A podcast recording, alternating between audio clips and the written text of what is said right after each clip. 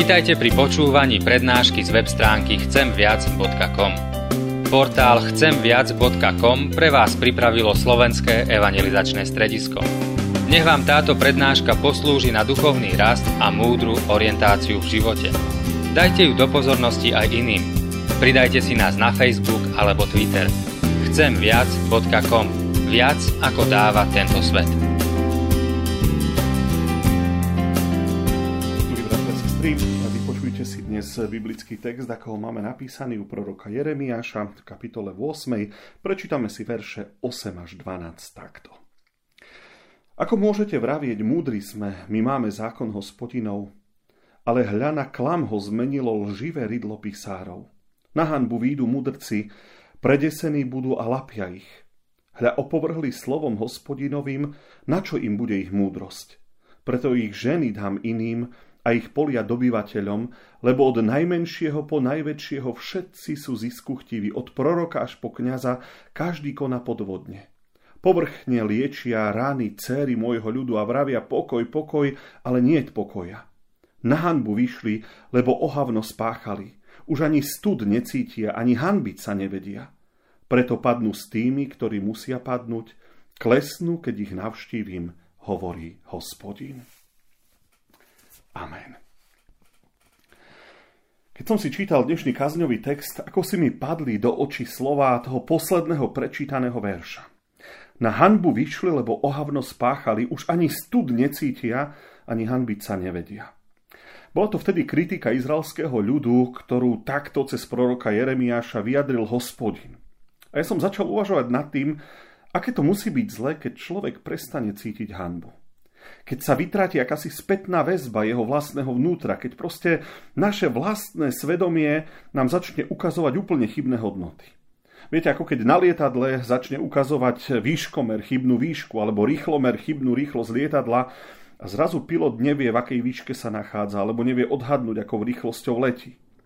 Na základe mnohých takých chybných údajov potom urobili piloti zlé rozhodnutia a viedlo to k pádu celého lietadla a smrti mnohých ľudí. Je to to isté, keď ľudia prestanú cítiť hanbu. Proste nedokážu urobiť správne rozhodnutia, nedokážu správne vyhodnotiť situáciu, v ktorej sa nachádzajú. A to je vlastne prvý krok, ktorý vedie úplne k rozpadu našej spoločnosti. Ak ľudia prestanú cítiť hanbu za zlé veci, ktoré robia, ak sa vytratí taký náš vnútorný barometer, to je ozaj otázka času, kedy príde koniec existencie človeka. Skúste si len predstaviť, že by človek prestal prežívať pocity viny a prestal by sa hanbiť za svoje zlé činy a slova. Urobili by ste niečo zlé a vaše svedomie by sa vôbec neozvalo. Škaredo by ste sa pohádali s manželkou a povedali by ste jej niečo nevhodné a zlé a, a vôbec by sa vo vás neozval nejaký pocit viny. Proste nemali by ste žiadne výčitky. Nič by vás nemrzelo. Čo by vás potom viedlo k zmiereniu? Čo by vás potom dotlačilo k tomu, aby ste e, začali hľadať si navzájom cestu k sebe, ak by, ak by tie pocity viny neboli? Bez pocitov viny a hanby by sme nemali žiadnu motiváciu nejak naprávať svoje chyby a zlé rozhodnutia a toto by prinieslo skutočne koniec, absolútny koniec akýchkoľvek ľudských vzťahov. Otázkou je, odkiaľ sa také vnútorné prežívania vôbec berú. Ako je možné, že niektorí ľudia takéto pocity prežívajú často, iní len zriedka? Niektorí zvládajú aj, zvládajú aj konfliktné situácie bez výčitiek, iní sa trápia aj pre obyčajné drobnosti a maličkosti. Odkiaľ sa to berie? Pocity hanby, výčitky svedomia, pocity viny sa dostavia v človeku vtedy, keď si uvedomí, že porušil určité pravidla, princípy, morálku, ktorú dovtedy pokladal za správnu.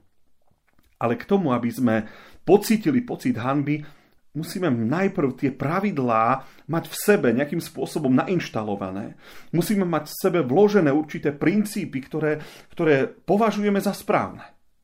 Napríklad učíme malé deti, že ak niečo dostanú, majú sa poďakovať. Vyžadujeme to od nich od malička, pripomíname im to, dokonca na to striehneme. A keď na to zabudnú, tak im hneď poviem, aby okamžite tú vec dali do poriadku, lebo sa zapudli poďakovať. Keď dospejú, tak už je to v nich. Že ak im niečo niekto dá, je to slušnosť ísť, vyjadriť svoju vďaku.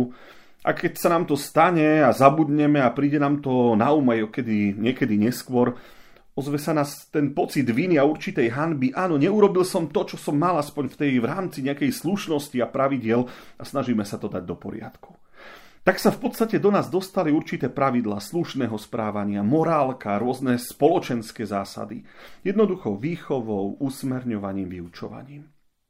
Viem, je to len jednoduchý príklad, ale chcem na ňom ukázať, že normy toho, čo je dobré a správne, sa od, do nás vkladajú v podstate od nášho detstva a učíme sa to vlastne od detstva, od malička. Čo je dobré, čo je zlé, čo je normál, morálne správne a čo nie, čo sa patrí, čo je vhodné, čo nie je vhodné. Učíme sa to vlastne od tých najjednoduchších pravidiel až po tie najkomplikovanejšie zásady hodnú od života. Až keď tieto princípy v sebe máme a porušíme ich, až potom sa začne ozývať akýsi ten vnútorný barometer, ktorý sa prejaví tým, že zrazu cítime hanbu, výčitky, alebo ako to napísal vtedy Jeremiáš stud. Ale ako je možné, že pán Boh vyčíta izraelskému národu toto, že ani stud necítia, ani hanbiť sa nevedia? To muselo byť ináč hrozné štádium. To znamená, že ich rodičia nevychovali, že ich nenaučili pravidlám a hodnotám života, že zlyhali v tom, že ich nenaučili, čo je dobré a čo je zlé, Nemyslím si. Skôr sa mi zdá, že, že to bola výčitka práve na to, že tí ľudia otupeli. Proste stali sa tvrdí, bezohľadní v tej svojej tvrdosti a naučili sa tak fungovať a žiť.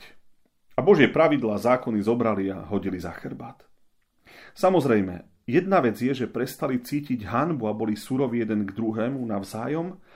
Druhá vec je, že oni prestali cítiť hanbu aj pred Bohom. A tie Božie pravidlá, tie sú predsa len oveľa vážnejšie, ale pre nich to slovo zrazu stratilo vážnosť. To, čo im dal Boh skrze Mojžiša, prestali sa k tomu hlásiť, nepovažovali ich za dôležité pre život. Keď sa dnes pozriete na život okolo seba, na to, aký je, asi by sme tiež mohli skonštatovať s Jeremiašom to isté. Ľudia už vo vzťahu k Bohu ani stud necítia, ani hanbiť sa nevedia. Tuto začína. A tu sa to prejaví najskôr, pretože Božie princípy a pravidlá sú náročnejšie ako tie naše ľudské. Aj keď celkovo sa to možno oddeliť nedá. Ak sa človek prestane hanbiť pred Bohom za svoje zlé správanie, za svoje rozhodnutia a reči, je len otázkou času, kedy sa to presunie aj vo vzťahu k ľuďom. A toto naša spoločnosť už pomaličky vidí a stretávame sa s tým. Nehanbíš sa takto rozprávať? Nehanbíš sa takto správať? Nehanbíš sa toto robiť? To sú časté otázky vás starších, tej mladšej generácii. Musím povedať, že ako dieťa som to mnohokrát počul od svojich rodičov. Ako rodič som to mnohokrát už povedal svojim deťom. Ale uvedomujem si, že to, čo by vás starších zahanbilo, to dnešného človeka vôbec nevyvedie z rovnováhy. Proste oni sa nehanbia. Slovami Jeremiáša ani stud necítia. Minule som bol na železničnej stanici v Kisaku a čakal som na jedného svojho kolegu, ktorý mal prísť vlakom. Zrazu prišiel k okienku nejaký pán, slušne oblečený, mal na krku kríž, taký, aký nosia naši biskupy, až na to, že ho mal hore nohami, ako satanistický kríž. Pritom to bol nejaký 50 Očividne sa nehanbil si niečo také zavesiť na krk a chodiť s tým verejne po uliciach, aj keď poviem, také veci pobúria skôr len nás kresťanov. Dnes sa napríklad človek človeku nepozdraví, je drzý, jedna bezohľadne. Ale mnohokrát chýba ešte i tá elementárna slušnosť, ktorej ste vy starší boli niekedy naučení. Ale ono to ide ďalej. Ide tu surovosť, arogancia moci, proste podvody a klamstvá, osočovania, násilie. Veci, za ktoré by sa pred druhými ľuďmi v minulosti ľudia hanbili a ozvalo by sa v nich nejaké to svedomia pocit viny ale od niektorých ľudí sa takých postojov už dnes nedočkáte. Akoby pre nich to boli už iné pravidlá, všetko je nejaké relatívne, pomiešané, nie je zlo, nie je dobro, všetko je len také, ako si človek sám pre seba nejakým spôsobom zhodnotí a je to dobré.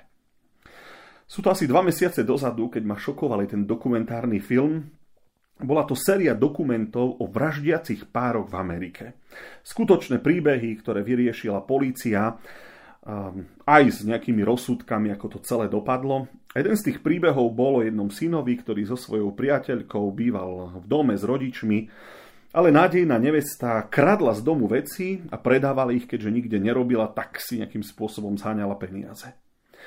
Nádejná svokra ju obvinila na súde, skončila, bola obvinená a pol roka bola vo väzení.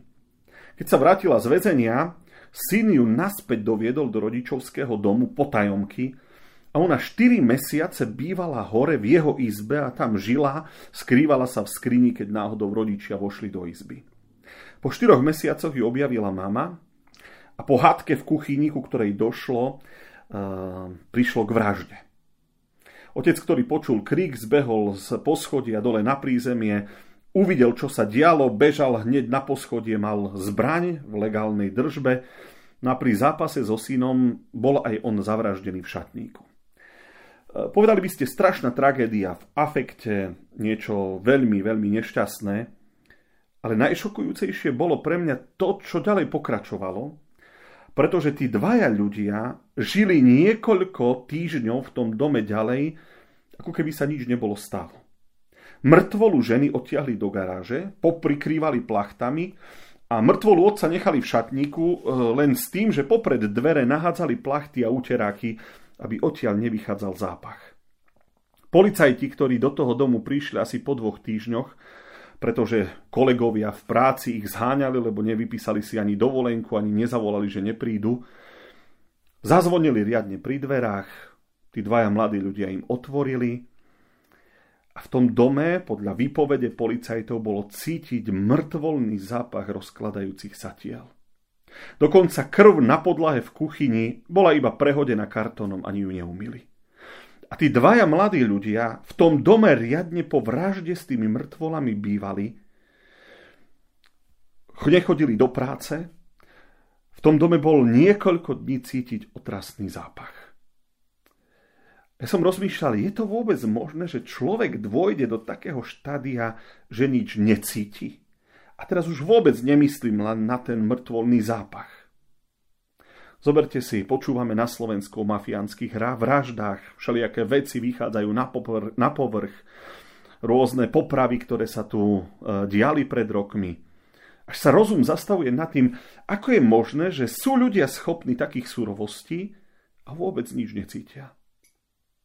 Zoberú si svoje peniaze a žijú si ďalej svoj život a pokojne spávajú, Veď normálny človek by predsa takého niečoho nebol schopný zobrať a priložiť zbraň k hlave a potiahnuť spúšťa a zastreliť človeka a potom prísť domov a vychovávať deti a správať sa ďalej normálne. Dobre, toto sú možno ozaj extrémne prípady. Ale všetko toto predsa niekde začína. Stráca sa rešpekt, úcta voči autoritám.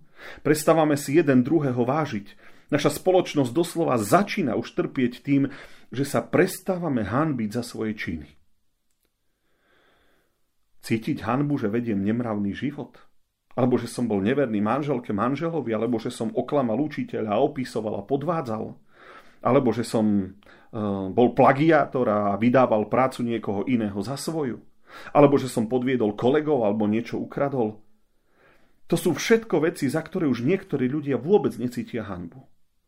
Nič zle na tom nevidia. Ten morálny kompas ako keby mali celkom popletený. A presne s takouto chybou potom budú vychovať svoje deti a budú to ďalej odovzdávať a bude to pokračovať stále ďalej a ďalej. Nedávno sme s deťmi na náboženstve hovorili o treste smrti a tak som im spomínal norského vraha Breivika, ktorý zabil 77 ľudí.